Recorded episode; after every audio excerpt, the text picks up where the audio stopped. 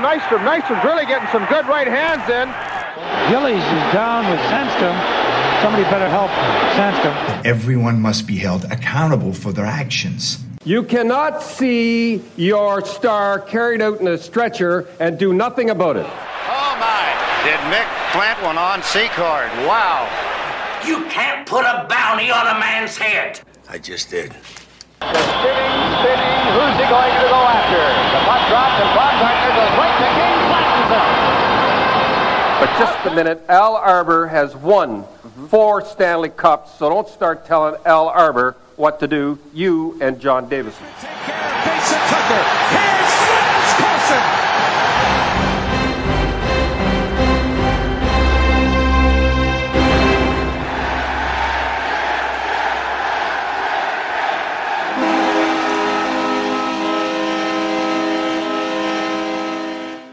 This is Coliseum Chronicles The Penalty Box, your source for Islanders Enforcer talk, coming to you from the hockey room. I guess maybe um, hockey room. It's it's ninety five percent hockey. Uh, there's some baseball. There's some football. There's some combat sports. Um, but I, I think with the uh, the bulk of the memorabilia here being from hockey, I'll still call it the hockey room. So we're coming live. Well, I'm live. You're listening to the recording from the Coliseum Chronicles, the penalty box offices, aka the hockey room. And welcome back to the show. This is episode 75, actual episode 97, an episode that I've titled, Why Do We Eat Our Own? And you may not know what that means, but uh, later on, when I get to that, would be the main event of all the topics that I have for you today. This will be a solo episode. God willing, I'll have two interviews this week, and uh, that'll be some uh, some interview content for uh, you people in the near future. But flying solo today, and uh, I have a number of talking points and uh, the episode titled "Why Do We Eat Our Own." You'll understand why that'll be the uh, the main event topic here. But first, if you are on Twitter, please consider giving the show Twitter handle a follow. That is at Kali Sinbin Pod. And if you want to follow my personal account, I mean, it's pretty much just more nonsense. Uh, that's at Joe underscore Lozito. If you're on Facebook, facebook.com slash Coliseum Chronicles Podcast. And if you're on Instagram, Coliseum underscore Chronicles underscore podcast. Uh, I'd like to uh, acknowledge Joe Marisic, the Long Island artist that drew my logo. That um, you know, I love it. I love it. I have it on T-shirts. I have it uh, everywhere, uh, mugs, everything like that. I'm not. I'm not saying that to promote the uh, the store. As you know, I'm not really doing that anymore. That was. Uh, um, it was. It was received well um, in the beginning, and then I think it just became. Um, you know, the people that were going to buy stuff bought it and then I was just you know basically talking to the air and and that's fine. I mean, listen, anybody that that purchased any of the merchandise that uh, I had for sale or have for sale, uh, I really appreciate that you did that. But uh, I usually tied in the Joe Marisic plug to the merchandise plug, so I don't think I found a great way to uh, still talk about Joe Marisic, and I and uh, I told him that I was going to talk about him every week, and I continue to do so. So, Joe Marisic, you've seen his art. If you're a Mets fan, Islanders fan, Jet fan, sports radio fan, you've seen his tunes, but he is much more than that. If you have an art project, please consider reaching out to Joe Marisic on Twitter at GraphicsJoker or at loudegg.com. You will not be disappointed. That is my promise to you few other podcasts I would like to mention. The boys that I usually run down, I'm going to run them down again. So, the OG of the Enforcer podcasting genre, Darren, up in Saskatchewan. Now, Darren actually did text me and tell me what town he's living in, but my phone is almost dead and it's upstairs charging, so I cannot look at the text but uh, and see where he is now residing but I'm assuming it's a very nice suburb suburb of Saskatoon. But he's still in the province.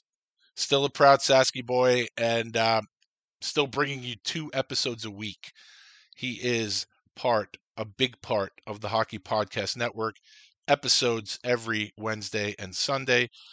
Wednesdays are interviews. Sundays, the Sunday Shit Show. So last Wednesday, he interviewed uh, a fellow fight fan named Dante, and um, I was about 15 seconds into the episode, and I knew exactly where Dante was from.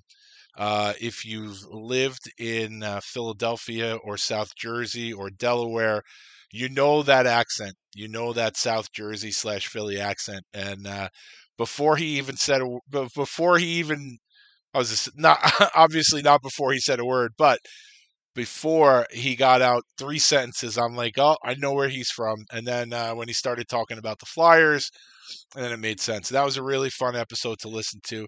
So I highly recommend you check out the uh, Fourth Line Voice podcast episode with Dante. And his latest episode is the Sunday Shit Show that I listened to this morning called Rediscovering Chainsaw.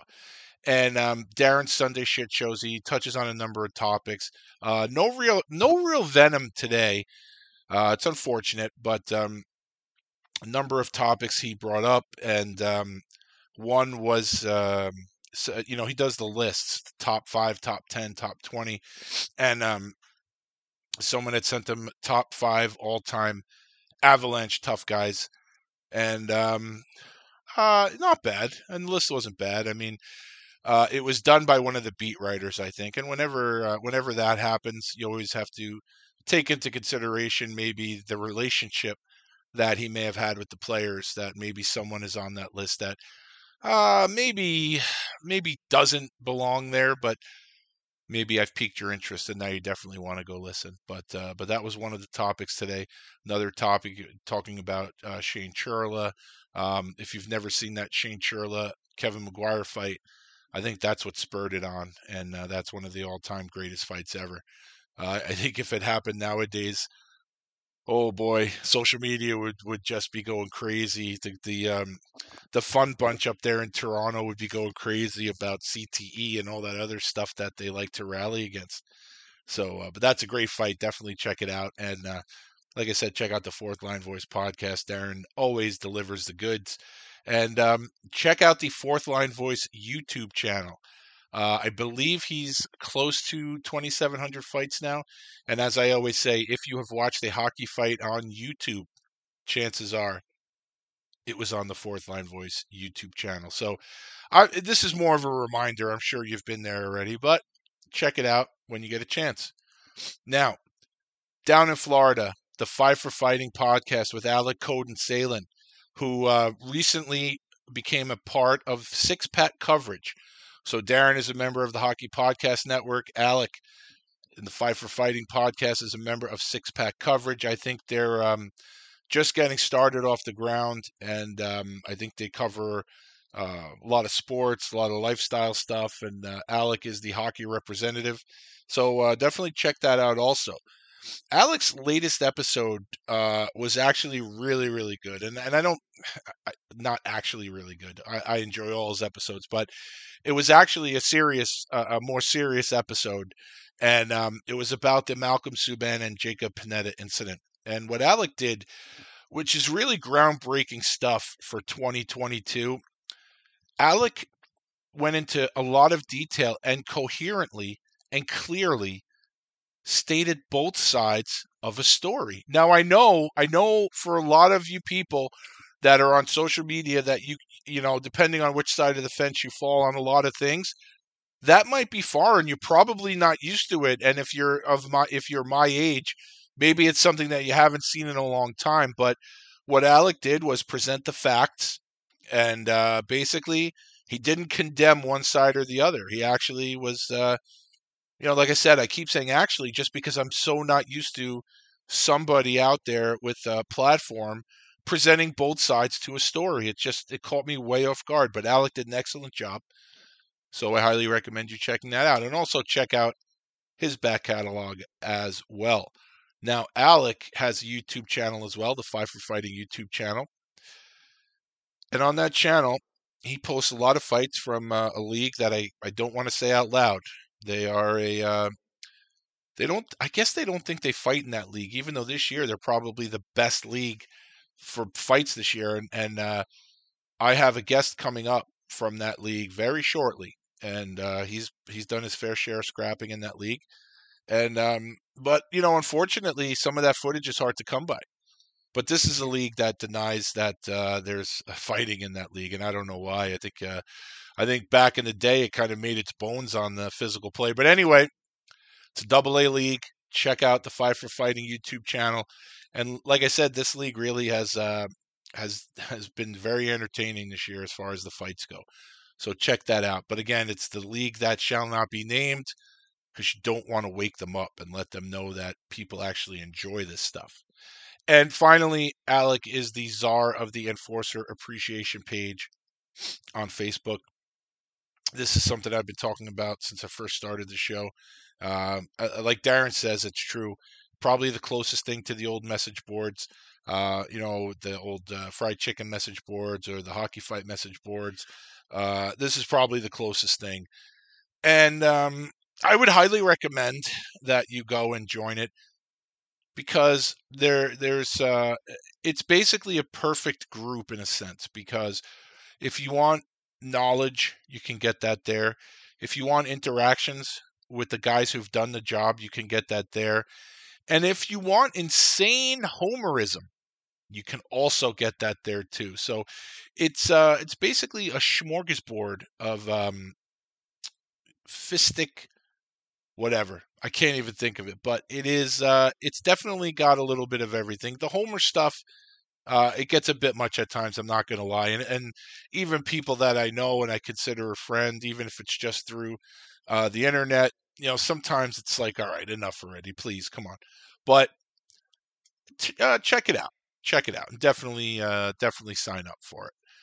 So now I uh, I do not have any new entries in the 2021 slash 22 New York Islanders slash Bridgeport Islanders fight report since our last episode, since my last episode. I don't know why I say our. Uh, no scraps. The last scrap for the um, I almost said Sound Tigers. The last scrap for the Bridgeport Islanders was Eric Brown against Eddie uh, Whitco of Hershey, and the last scrap for the big boys, the big club, Matt Martin against Liam O'Brien. So, on to the talking points this week. Now, uh, first and foremost, I want to thank everybody, and I mean every single person that reached out with uh, feedback on the Clark Gillies tribute episode.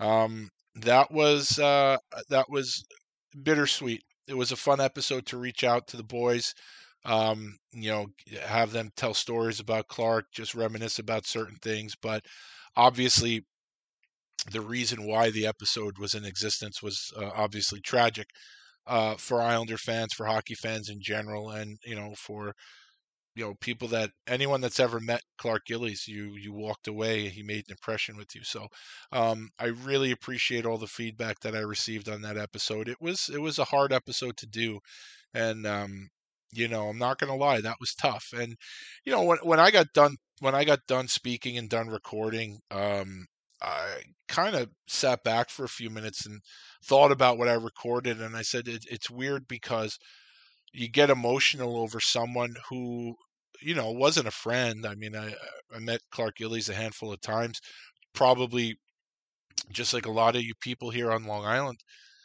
but he wasn't a friend.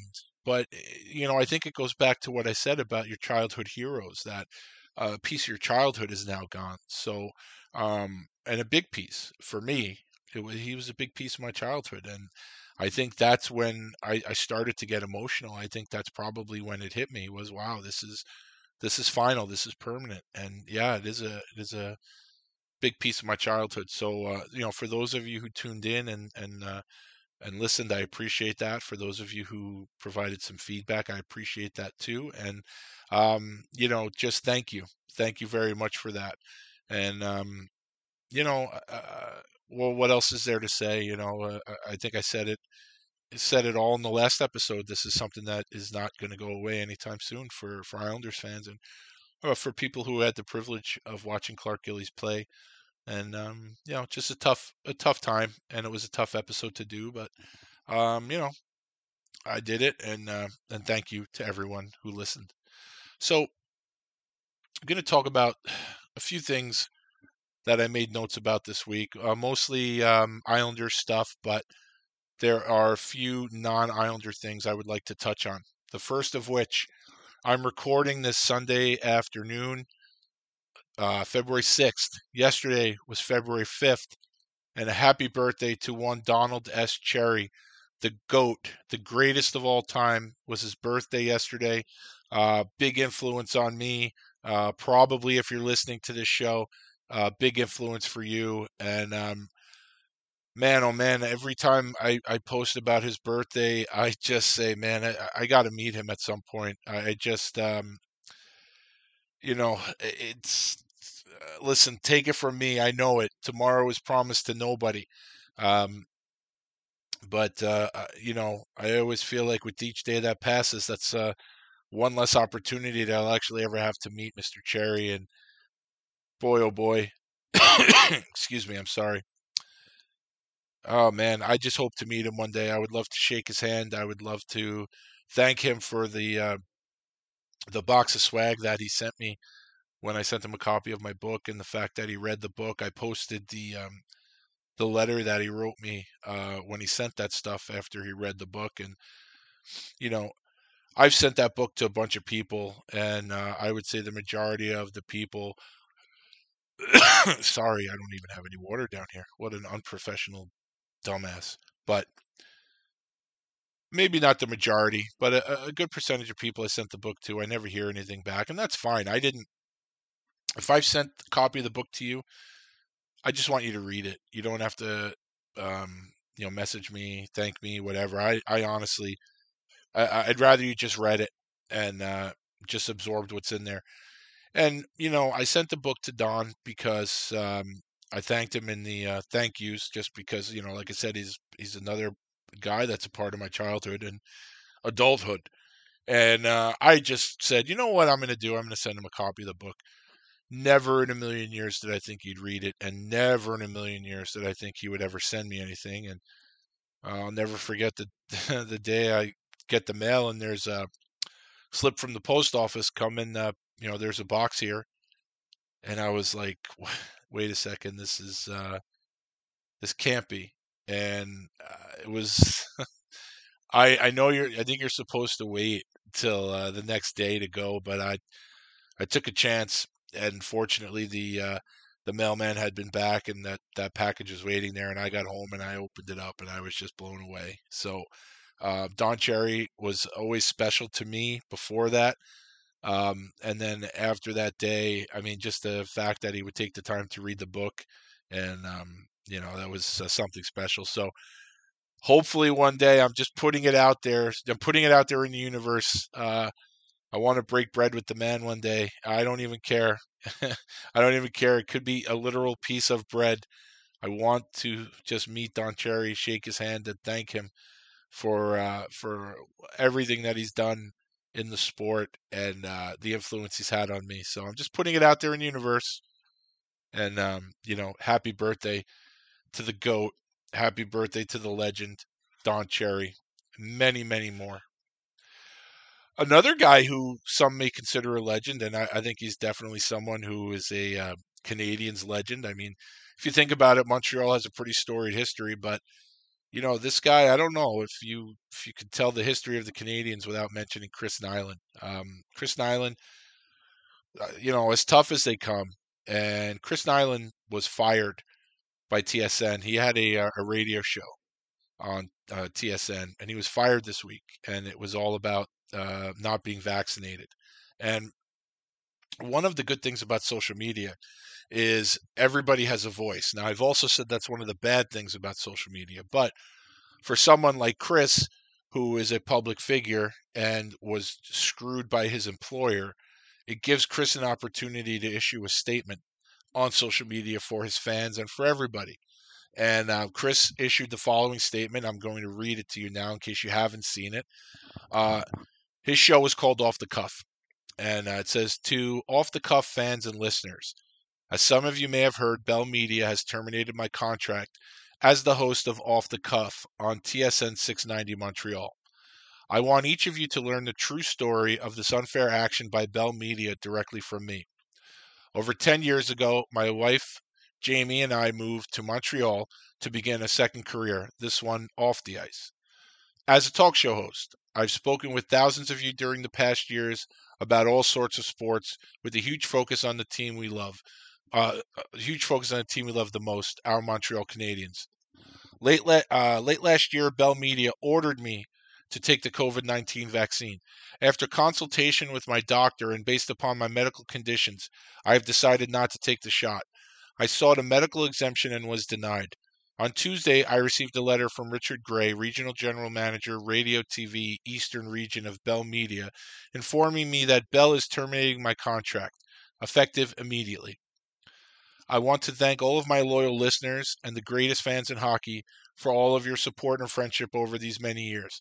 I would especially like to acknowledge publicly the support and friendship of Mitch Melnick and Wayne Buse, two gentlemen who have always been in my corner, as well as my co host of nearly 10 years, Sean Campbell. Uh, it says, knocked down nine times, got up 10. Sincerely, Chris Nilan. So I, I know if you're a regular listener, you know my feelings on the vaccine. You know my feelings on being made to take the vaccine. Um, this is garbage. Like it's um, it's just horrible. And, you know, I don't know what Chris Nilan's medical conditions are. But if Chris Nilan has legitimate medical concerns for not taking this vaccine, how do you deny that? How is that denied? And I don't I don't understand that. Now, if if Bell wanted to get rid of him for another reason, then just get rid of him for that reason. So I don't know. I doubt it. I, I can't imagine Chris Nilan doesn't do very well up in Montreal. I, I that would be nonsensical to think that that guy doesn't pull in ratings up there. Um, but that's that's absolute horseshit. And um, you know, good for Chris Nilan for standing up for himself. It, you know, like I said, if it's a if it's a medical condition, you know, why, why take the risk? I mean, really, it's you know, I, have said it a million times here. I I've been vaccinated. My family's been vaccinated uh, because we had to. Uh, the only one who didn't have to was my wife, and she got vaccinated because my sons and I had to be vaccinated. Uh, I was told in order to stay employed, I needed to be vaccinated, and my sons were told in order to attend their respective schools, they needed to be vaccinated, and uh, that just doesn't sit well with me. It just doesn't. And um, I've already said, you know, my biggest problem with the vaccine is it's a it's political, and by that I mean uh, when it first the vaccine was first introduced and Trump was president, while all the people on the left said they would never get Trump's vaccine, and then all of a sudden Joe Biden's the president, and all the people on the left now are urging you to get the vaccine. So it, just doesn't make sense. It doesn't make sense if you were against the vaccine when Donald Trump was president, why are you not still against the vaccine that Joe Biden is president? It just it doesn't make sense. It really doesn't, you know, and my biggest thing is I don't trust any of these politicians no matter which side they're on. And these are the people who have made this vaccine political and it's garbage. And it's a shame because if it is something that could help some people, maybe there are people out there that aren't getting it because they feel the same way I do and they're not being forced to get the vaccine, but maybe they would be the people that it would help. But um, you know, this world that we live in now, where these these scumbag politicians, it's all about themselves. It's all about their. I mean, and, and listen, politics has always been about themselves, and it's always been about their agendas. And I'm I'm really getting off topic here, but um, you know, I speak to Chris Nilan every now and then. Uh, actually, I think it was um, a Canadiens alumni game, and I, I actually never asked him how how I came up, but I think it was Aaron Asham uh, was talking to Chris Nilan about me, and Chris reached out to me, and I thought that was awesome. And um, and we've spoken a few times since then. Uh, I actually was on his show once on the on TSN, and um, just a good guy. And Chris will always have a fan in me, and uh, I support him 100%, especially because Chris is able to um, not get the vaccine, whether he's financially secure enough to not get it. I, and I hope that's the case. Uh, unfortunately, we're not. And I had to bite the bullet and get the vaccine. And I had to bite the bullet and put that stuff in the rest of my family. Uh, but, you know, Chris is sticking to his guns and good for him. And um, more power to you, Chris. Uh, I don't think you're listening, but um, you know, I, I support you 100%, and um, you know, good for you. And I hope you, I hope you end up somewhere where your effort will be appreciated. But uh, good for you, Chris Nilan. Way to go. Another story that caught my eye this week, and uh, I'm sure you've seen it. And if you haven't seen it, and I have uh, I have a lot of the article here to tell you about a um, CJHL. It's a league in Alberta a junior hockey league in Alberta. A player was leaving the ice and he actually jumped into the stands and started fighting a fan. He was defending his mother. So, in case you haven't heard, Nicholas Johnson of the Stony Plain Flyers was suspended eight games by the CJHL for going into the stands to defend his mother. He was suspended five games for going into the stands and three games for intent to injure. Now, that last part's funny because if someone pushed my mother, you bet your ass my intent would be to injure. It would be it would be intent to maim, and it might be intent to kill. Nobody's gonna lay there. And listen, you're everyone listening. You all have moms. You all have parents. I'm sure you feel the same way. Someone shoves your mother well, all bets are off. So that that last part just made me laugh. Three games for intent to injure. Yeah, he jumped off the ice into the stands and wanted to pummel the guy who pushed his mom. Yes, absolutely, there was intent to injure. Just suspend him eight games for going into the stands. To me, that that three games for intent to injure just makes the league look silly. But I digress. Johnson's coach, Craig Leibel, admits it's not a good look for his player, but he claims the video doesn't tell the whole story. People are seeing a 10 second clip and passing judgment immediately as as to reflect on the player, our team, and hockey in general. And I just don't think that's necessarily a correct assessment. Now, I, here's where I disagree in a, in a, partly with with the coach. Everybody that I know that has seen that video thinks what Johnson did was totally justified. Every single person that has seen that all say the same thing. To me, anyway, they're all like, yeah, hell yeah, someone shows my mom, I'm doing the same thing. So, but I think what happens is what he might be referring to are probably the mainstream media who, who they don't know anything about hockey, or even like the fun bunch, like I said, up in Toronto, uh, they may not like what happened. You know, they just look for anything that has to do with fighting. They want to uh, to criticize it. So maybe he's talking about that media as well. I don't know, but anybody that I've spoken to about it, uh, hundred percent, they're behind Johnson. Hundred, hundred percent. Leibel claims a group of unnamed spectators actually started the fight. We had a group of fans that came in that I think were kind of looking to start something and they had been pretty rowdy in the stands. He explained. It escalated to the it escalated to the fan actually pushing Johnson's mom. Obviously, you can imagine what it would be like if you saw your mom being pushed in the stands. He provoked him, and off Johnson went. Of course, of course. I, I to me, Johnson, the coach, they don't need to explain. They to me they just don't need to explain.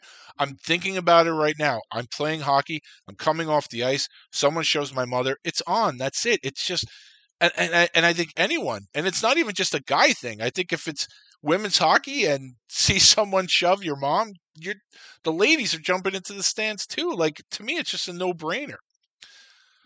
The CJHL has suspended the player as per the suspension guidelines of the league. We are very disappointed in the actions of the player involved, but will have no further comment, said Larry Lapine, president of the Capital Junior Hockey League. Leibel says said he respects that decision, adding that Johnson will serve his suspension without fighting it, but he wonders why the fan that was involved appears to be facing no consequences.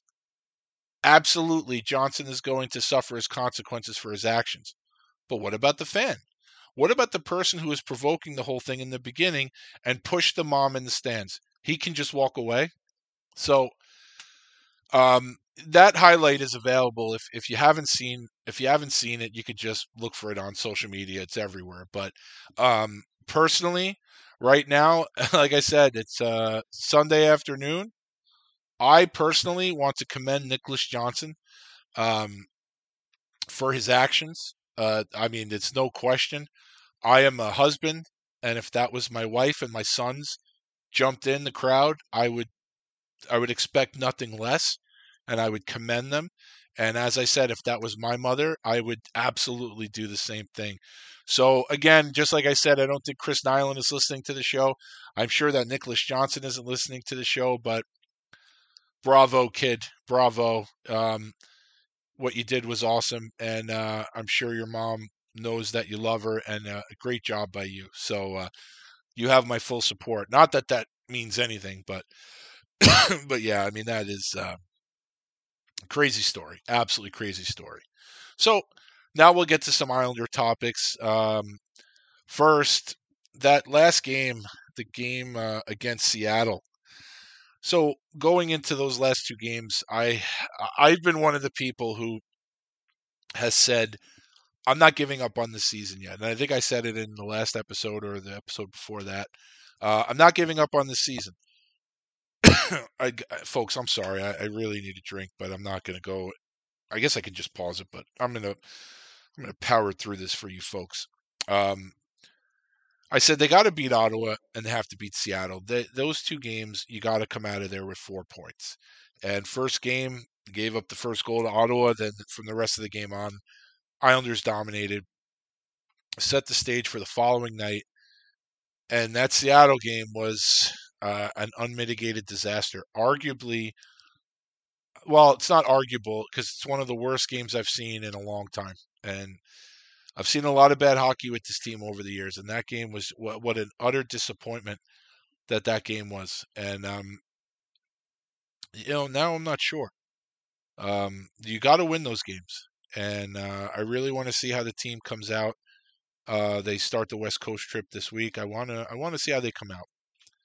But now I'm kind of teetering on: do I think they're going to make the playoffs or not? I, I just I'm I'm positive by nature, so it's really not in my nature to say the season's over, it's done. But let's see, um, let's see how they come out on this Western trip. But um, I worked the night of the game, and when I walked in the door, it was about halfway through the first period, and what I walked into was a thin slice of heaven. It was the melodic tones of Jigs McDonald doing the play-by-play for the game.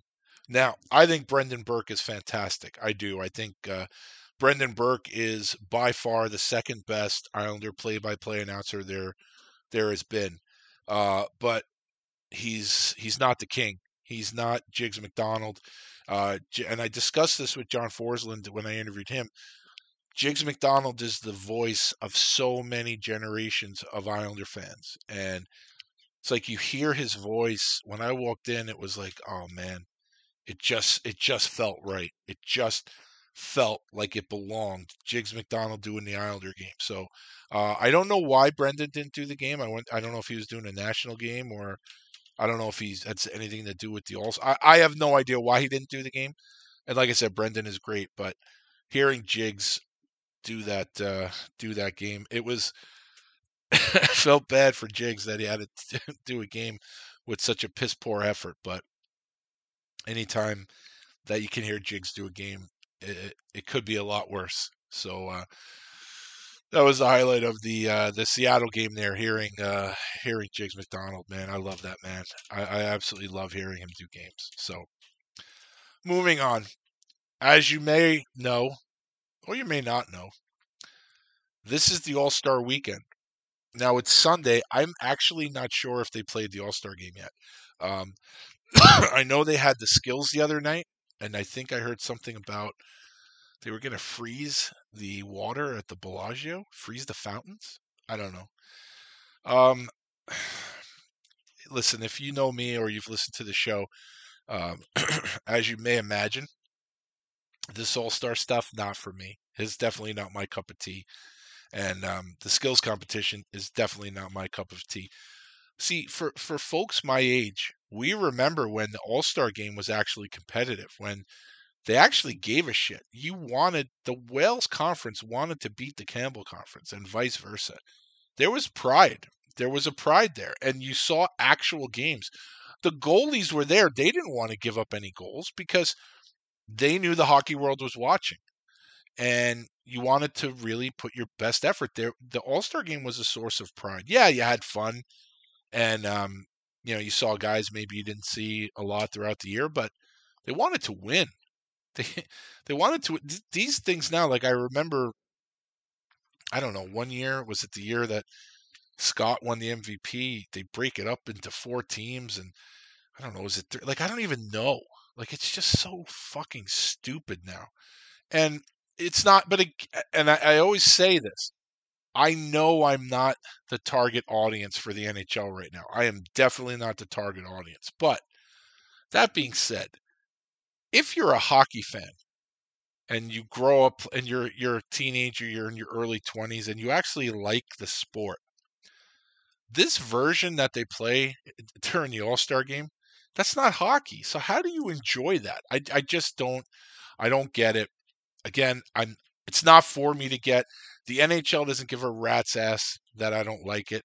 Um, but it just I guess the reason why I'm bringing it up is I want to congratulate Adam Pelech, uh, very deserving of his All Star bid, and um, I think he competed in the hardest shot. I don't know. I just don't know. I I can't. This is why I could never do a straight Islanders podcast because then I would have to know these things, and I don't want to know anything about the All Star game. But you know that's why uh, I wouldn't be good at it. I can do the whole game thing, like, hey, the Islanders played two games this week, and talk about those games. But like, I don't know what Adam Pelech did in the skills, and I don't even know if they played the game yet. So I don't even know how he, if they played it. I don't know how he did in the game. But the reason why I bring that up is because now, all over my social media, all I'm seeing is the skill stuff and the hardest shot and this and this and this. And this is a bone of contention for me because people just have short memories and fucking do your homework. Okay, first of all, and and I, I brought this up and I tweeted about it yesterday. Uh, and to me, they go hand in hand. People remember what they want to remember. So, for instance, the Michigan, the, the lacrosse style goal that everyone calls the Michigan. People, let's start calling it the Army. The Army before Mike Legg did the Michigan, Bill Armstrong, former Flyer farmhand, former Devils farmhand, Bill Armstrong did it first. Can we start giving Bill Armstrong some credit for this Michigan goal? And let's scrap the Michigan and please let's start calling it the Army. Please, he deserves that. And the reason why I bring that up is because, oh, hardest shot this, hardest shot that. Well, nowadays they use these sticks three four five hundred dollar sticks and they're like state of the art you know back in the day there was a guy named shawn heins who i had the uh, pleasure of meeting on multiple occasions and shawn heins with a Bauer supreme wooden hockey stick had a 106 mile an hour slap shot and that's not even mentioning guys like al macinnis or al iafrate who always hit triple digits could you imagine what a guy like MacInnis or Iafrate or Shawn Heins would do? Even Chara, Chara, I think was was hitting triple digits with wood sticks. Um, what these guys would do with these fancy composite sticks? What are they going to hit? 115? Like it almost becomes a weapon. Not that a 106 mile an hour shot isn't a weapon, but let's start. You know, it's great that we're celebrating the players now, but how about we go back in time and say, hey, um, this guy shot it, and and let's talk about the equipment they used. Like I said, Shawn Heins, Bauer Supreme, 106 miles an hour. Let's start talking about that guy. Just you know, forget about the guys now with their fancy sticks. No, and not forget about it because I think you can you can have both. But for uh, you know a dinosaur like myself, I, I it sickens me that nobody wants to pay attention to where things started. Like I said, Bill Armstrong did the Michigan before Mike Legg, and these guys now with the hardest shot, yeah, they, look at the, look at what they're using.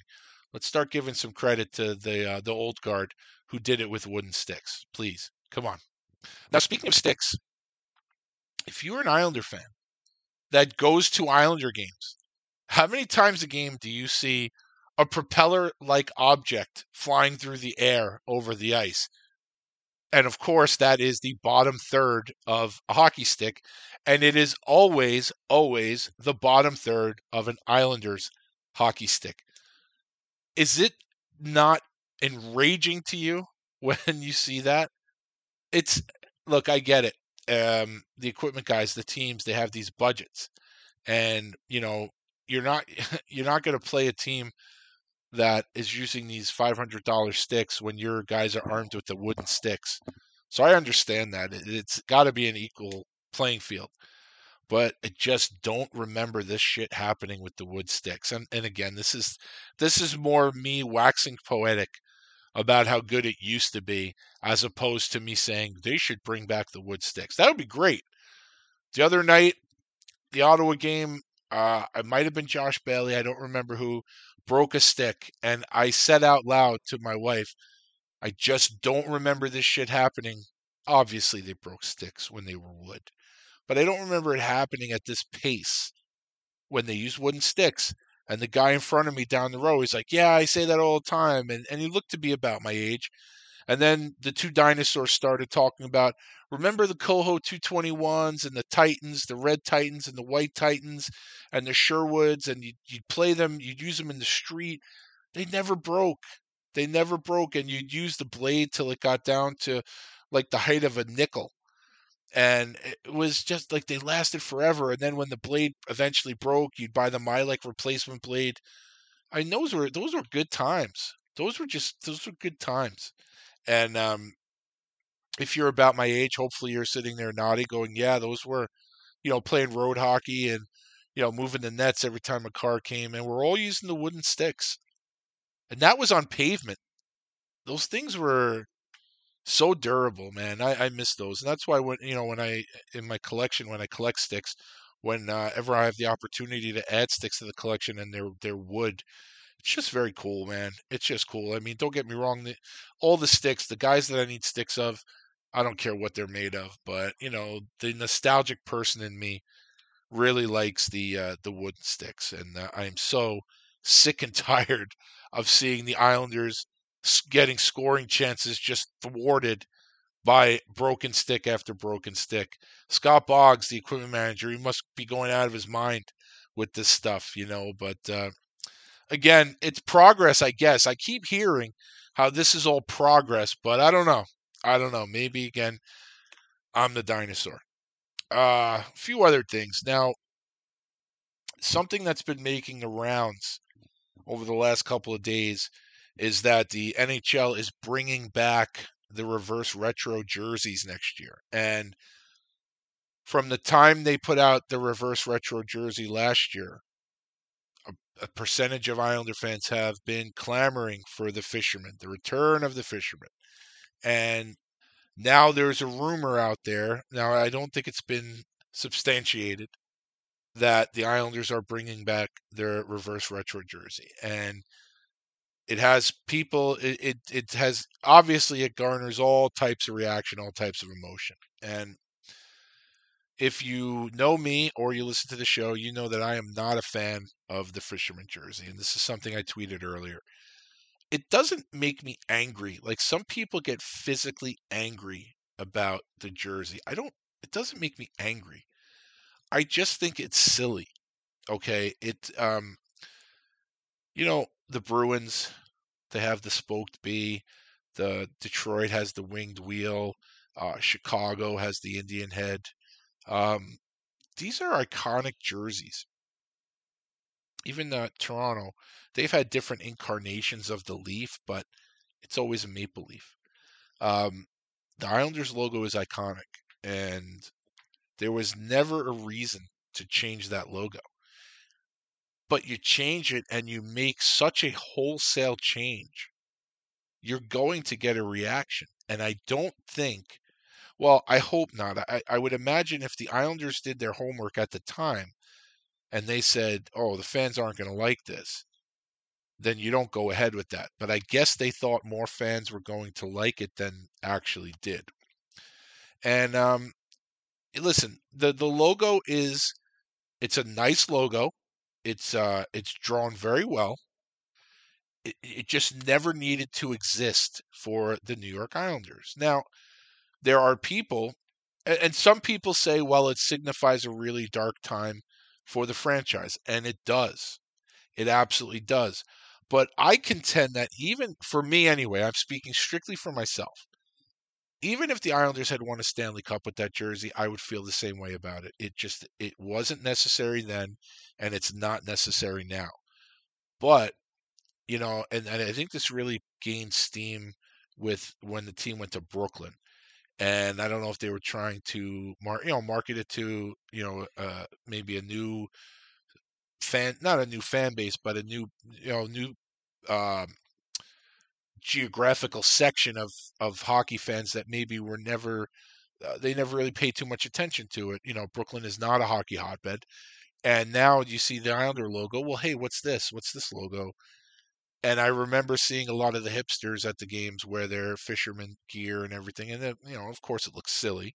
Um, I, I just think for for you folks out there that like the fisherman logo, it's like you think that we're crazy for not liking it, but the fact is, it's it's just it doesn't. You know what it is? It doesn't belong. Now, the team in Bridgeport, the Bridgeport Islanders. If the Islanders want to market that logo, make it the Bridgeport Islanders logo because if we're being honest, that Islanders fisherman logo is a minor league logo through the years, minor league hockey has had some really outlandish logos, really crazy jerseys, and that's great. That's marketing down in the minors. You do whatever you have to do to make money and bring the fans in. So if there's a percentage of people who like the fisherman jersey, and if the if the Islanders are not going to utilize the classic Islanders logo for the Bridgeport team, then use the fisherman logo for the Bridgeport team. I have no problem with that. They're the Bridgeport Islanders. If you're listen, the Bridgeport Islanders should still be the Bridgeport Sound Tigers. Let's get that out of the way. I'm not uh, that the fact that they're not the Sound Tigers anymore, stupid as can be. And then the logo they unveiled, I don't know if it was a contest in grammar school, uh, and then the winning kid made the, the winning entry from a third grader got season tickets. I don't know but that logo is atrocious. So actually using the fisherman logo for the Bridgeport Islanders, I think is a huge upgrade. And this way it's still in the organization and you know, you appease a certain segment of fans. I, I don't know. These nut jobs that wear this fisherman jersey now. So like if you have a fisherman jersey and you have Ziggy Palffy on the back, or someone who played during that era, well, okay, the front is goofy, but at least the player played there. Now you walk around UBS Arena and you see the fisherman jersey with Barzal on the back. And the worst is when you see the fisherman jersey with some of the dynasty guys on there. That is just what the fuck are you even thinking? So I always have a list of jersey violations. Jersey violation number one don't put a fucking legend that played during the uh, the glory years don't get a fisherman jersey with number five, number 19, number nine, all the legends that never even would. The, the fisherman jersey wasn't even on the radar. And you're going to get a fisherman jersey 22 Bossy. What are you out of your mind? But it, it's even still so goofy to see Barzal on a fisherman jersey um, or Beauvillier. Like all these players that are on the team now, and you see it on a fisherman jersey. It's like, why would you even do that? It doesn't make sense. They never wore that jersey. Am I the only one that thinks this way? I don't know.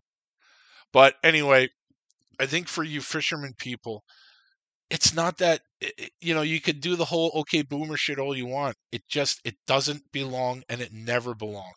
And uh, you're you're so stupid and I'm sorry for being like this. If you honestly think the Islanders are doing this for any other reason than to make money, you're out of your mind. It's not like the Islander organization is like, yeah, we're standing behind the fisherman logo. No, they want you to buy it. They want you to buy it. And the more that you tweet about it and the more that you put it put it on social media, that's what they want. So you're actually doing them a favor. So stop with the okay boomer stuff or whatever it is. It just it just doesn't belong. Take the fisherman logo and use it in Bridgeport. Use it for the Bridgeport Islanders.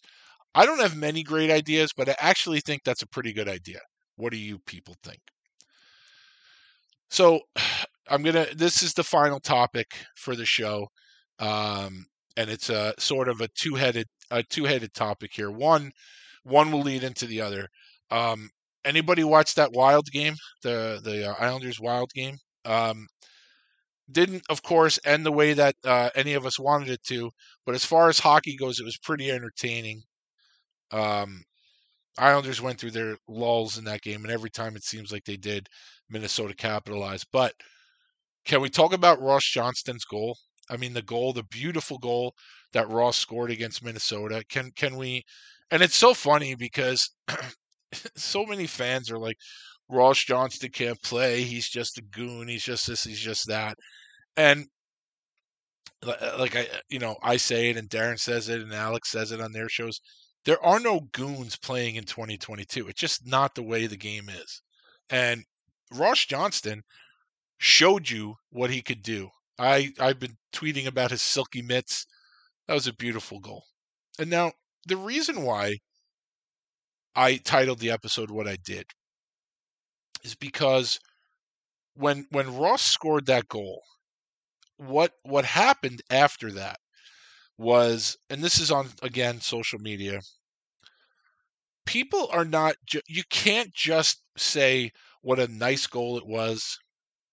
You can't just say, "Hey, you know, great job, Ross Johnston." You have to start with Ross Johnston needs to replace Matt Martin. Like it can't be just about Ross Johnston. It has to be Johnston needs to replace Martin. Martin is this, Johnston is this. Get rid of Martin, let Ross take over. Well, slow down. Just slow down a second. First of all, why why is it that you're and when I say you, I mean those people. Why are you so quick to get rid of one and not keep both of them there? Why is that?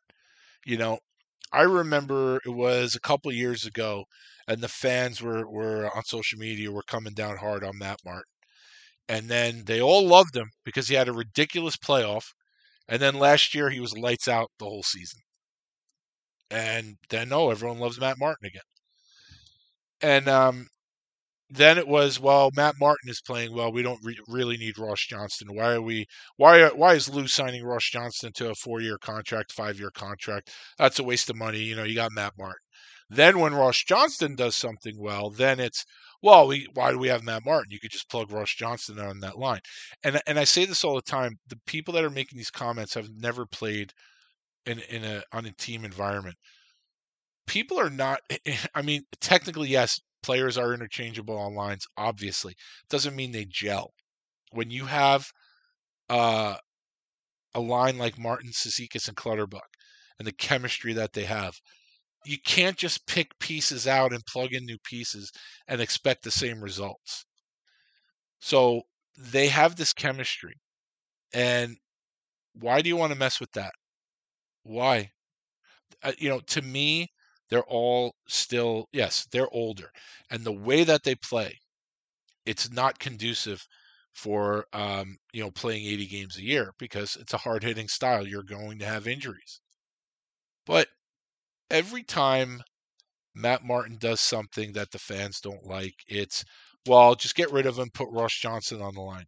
Or ross Johnston does something the fans don't like why do we even have him here? He's not worth the money send him to bridgeport we have matt martin and and that's my question. Why do we have to eat our own? You know, people can talk about Islander fans can talk about Rangers fans. Islander fans can talk about Flyers fans. Islanders fans can talk about Maple Leafs fans. The biggest critics of the Islanders are the Islander fans. Well, I don't I don't get that. I don't get that. It's like do you watch the games to be miserable? Do you take notes and we eat our own. And I'm including myself in that, but I don't. I don't think I do that. Now, some of you may be sitting there and saying, "Well, you always criticize Mariusz Czerkawski and Vladimir Malakhov." Yes, that's true. I criticize criticize those guys, Malakhov especially, because of the God-given talent they had that went to waste because of their lack of effort and lack of pride. I will go to the grave saying Vladimir Malakhov would be a multiple Norris Trophy winning defenseman if he just gave a shit.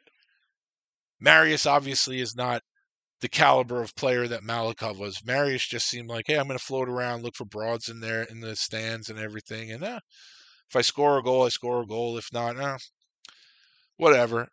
But Vladimir Malakhov could have been one of the greatest of all time. I'm I'm convinced of that. But he just didn't give a shit. Or that's the impression I get. So to me, it's not a talent issue with either one of them. They both are extremely talented. It's a heart issue. You know, that's me. And I discussed that. If you listen to my episode with Mick Vukota, I think we it was during um, when we were recording. I don't think it was after we were done. And Mick doesn't necessarily agree with me. And he played with Vladimir.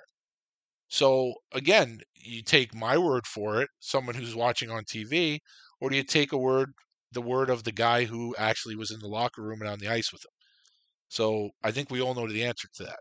But in spite of that, I'm going to go with what I saw. I, I value Mick Vukota's opinion, obviously, but Vladimir Malakhov is the most frustrating player I have ever watched as a fan. But again, that's not a talent thing. That was a desire thing. That was a heart thing. But Islander fans, it's like, it, well, I mean, listen, eh, eh, social media, especially Twitter, it's a breeding ground for negativity. It just is. But after a, after a loss, you just you almost can't even go on Twitter because everybody is just bitching and moaning about this guy and that guy and this guy and that guy. It's like, what the fuck? Step away from the keyboard for a few minutes. And even after a win, sometimes it's just like people just love to fucking complain. But why do we eat our own? Why? There's 31 other fan bases out there that will criticize the Islanders we don't have to do it to the level that we do it. And again, I'm not saying that they're above criticism, but it goes back to my thing with Martin and Johnston. Why does it have to be one or the other? You don't think that Matt Martin is the perfect mentor for Ross Johnston? And why can't Martin Cizikas and Clutterbuck be on the fourth line and have Ross Johnston play on the third line? Why? I think people get so hung up on their fantasy hockey or their video hockey where people think that you need four scoring lines, four top lines, and nobody's ever going to win with four number one lines because nobody is going to play defense. Nobody's going to hit. Nobody's going to back check. You're not going to win with four top lines, yet it still seems to be something that is lost on a lot of people. And I just, you know, to me, if Ross Johnston is the heir apparent to Matt Martin, why are we rushing Matt Martin out of here? Has this guy not done enough for this organization over his career? Has this guy not sacrificed everything he can for this team over the course of his career that now you just want to discard him because you think his replacement is here? How about we ease into the transition? And how about Ross Johnston? Listen, whether you like Ross or not, I, I defy you to say that you remember a shift that he took off. And I just I don't understand it in, in a league now where it seems like uh, it's it's all about me. There are a lot of Islanders that are still team players, and I, I, I venture to say most of them are. So I just I, I don't it just boggles the mind because they play a similar style. They're the easiest ones to cherry pick and say, "Well, Matt Martin's not doing great. Let's get rid of him and uh, let Ross play." But then you know what happens? Let's say, for argument's sake, the Islanders trade Matt Martin and you plug Ross Johnston in on that fourth line. All they're going to do now is be like, why is Ross Johnston uh, even dressing? Why is he? It's like no matter what you do, there's a certain percentage of the fan base that is never going to be satisfied because they want 12 Matthew Barzals out there, and it's just not going to happen. It's just not going to happen. Whether you like it or not, Matt Martin and Ross Johnston are key members of a hockey team. And uh, like it, it's still mind-boggling to me that I have to defend Matt Martin after everything he's done for this team and for this organization. It, it it's it's absolutely crazy. You know, I want you to go back if you're one of his critics. I want you to go back and just remember all the stuff that he's done during his time here and all the sacrifices he's he's laid his body out, all the hits he's made, all the fights he's had. You know, eh, it just it, it's crazy to me that you're so quick to discard this guy when you have a guy that is basically I would imagine the heir apparent, but Matt Martin's not done yet. He's not done yet. So what the fuck is the problem having Matt Martin and Ross Johnston play at the same time? If you put Ross Johnston on the third line, is he going to be any less productive than anyone else you put on that third line? No. And he brings additional elements that most other players do not. So maybe I'm the crazy person that thinks you can dress both of them. I don't know.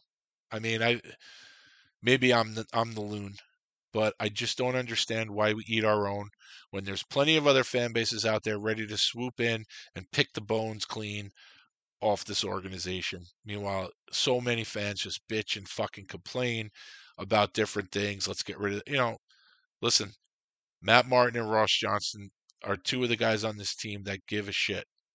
And I think most players do. But you can't do the job and you can't play the style that they play without actually caring about the team, about the logo, and about their teammates. So don't be so quick to run one of these guys out of town when the other one has a good game, or run a guy out of town because his replacement's here. Let's just enjoy what we have now, and let's hope that Matt Martin is the mentor to Ross Johnston that will help him blossom to be the best player that he can be and that's and that's all I have to say about that that topic. Uh, you know, the fans that are out there, it's like, yeah, let's just cannibalize ourselves. Well, come on. And I understand the season's been a disappointment so far, so people don't know what to do. But it always seems to be Johnston and Martin, Martin and Johnston, because they're similar players that if someone's looking to get rid of one of them or the other one, and it just depends on the day of the week. So I'm it's my contention that you can keep both of them on the team and they can both dress nightly and you'll do just fine. So let's see what are what are we at now time wise? Oh, a little over an hour. I, am sure that's enough for for you people tonight.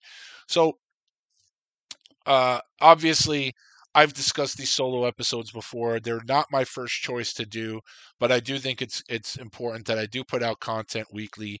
Um, and uh, I, you know, out of sight, out of mind is not something I want to be. So obviously, the first choice is to bring you uh, player interviews. And as I said, scheduled to do two interviews this week. Hopefully that happens, and then we're covered for a little bit. But uh, in the interim, I will do these solo episodes. I hope that uh, you people enjoyed this one. And if you did, please consider subscribing to the show, uh, liking it, uh, rating it, Obviously, five stars is the best, but if you think I'm full of shit and you want to rate it one star, no stars, be my guest. And uh, if you have a minute, maybe throw a quick review my way. It all helps give the show greater visibility. So um, if you have a moment, if you enjoy the content, I really appreciate it. I want to thank you all for listening. And until next week, everybody out there, please stay safe.